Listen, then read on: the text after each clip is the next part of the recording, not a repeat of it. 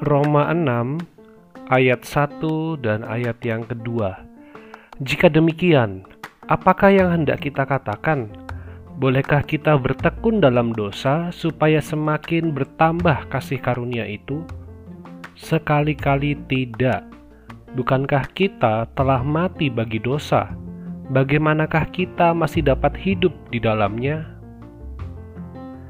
Pada bagian sebelumnya, Paulus menjelaskan bahwa di mana dosa semakin banyak, di situlah anugerah Allah berlimpah-limpah. Dan bagian ini dituliskan Paulus agar bagian sebelumnya tidak disalah mengerti. Paulus membuka dengan pertanyaan, Bolehkah kita bertekun dalam dosa supaya semakin bertambah atau semakin berlimpah kasih karunia itu? Paulus mengajukan pertanyaan ini pada orang-orang yang mengaku Kristen, yang mengaku sudah percaya, tetapi tidak sungguh hidup dalam pertobatan. Mereka keliru atau salah di dalam memandang anugerah. Mereka merasa bahwa Tuhan pasti baik, Tuhan pasti mengampuni. Apa pun kesalahan, pasti Tuhan ampuni, kan? Memang kita diselamatkan bukan karena perbuatan kita, tetapi semata-mata anugerah dari Allah. Tetapi anugerah keselamatan itu seharusnya nampak nyata juga di dalam kehidupan sehari-hari, kehidupan yang diubahkan, kehidupan di dalam pertobatan, dan kehidupan yang menunjukkan buah-buah pemberitaan Injil. Dan dari pertanyaan Paulus tadi, ia menjawab, "Sekali-kali tidak." Karena kita tidak lagi hidup dalam dosa. Kita sudah mati bagi dosa dan kita hidup di dalam anugerah Allah. Hidup di dalam kebenaran Yesus Kristus. Hidup di dalam kasihnya, hidup dalam ketaatan kepada Allah.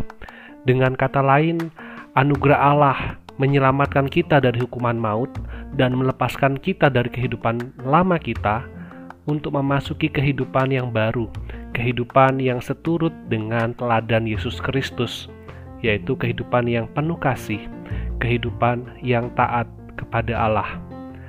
Oleh sebab itu, kita yang telah diselamatkan, kita yang telah menerima anugerah dari Allah di dalam Yesus Kristus, mari kita juga hidup di dalam anugerahnya. Kita menghidupi anugerah tersebut Mari kita hidup dengan kebebasan untuk mentaati kehendaknya.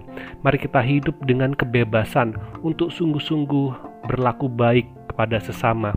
Mari kita hidup dengan kebebasan untuk dapat menjadi berkat bagi sesama kita, bagi orang-orang di sekitar kita, bagi keluarga kita, di dalam pekerjaan kita, di dalam pelayanan gereja kita. Tidak ada lagi ketakutan, tidak ada lagi kekhawatiran, sebab kita sudah diselamatkan, sebab kita sudah diperdamaikan dengan Allah, dan anugerahnya selalu tersedia untuk menguatkan, untuk menghiburkan, untuk mengingatkan kita, agar kita boleh menjalani kehidupan kita di dalam kebenaran firman-Nya. Kiranya firman Tuhan ini boleh terus mengingatkan kita, menolong kita, agar kita sungguh-sungguh menghargai akan anugerah yang sudah Tuhan berikan, dan kita tidak ceroboh di dalam menjalani kehidupan kita, tetapi dengan penuh kesadaran, dengan penuh ketaatan, dengan penuh kesungguhan, kita boleh menapaki hari demi hari kehidupan kita di dalam anugerah Tuhan, dan biarlah anugerah itu sungguh nyata ketika kita bergumul, ketika kita di dalam menghadapi masalah. Biarlah ketaatan kita kepada Tuhan itu boleh nampak nyata.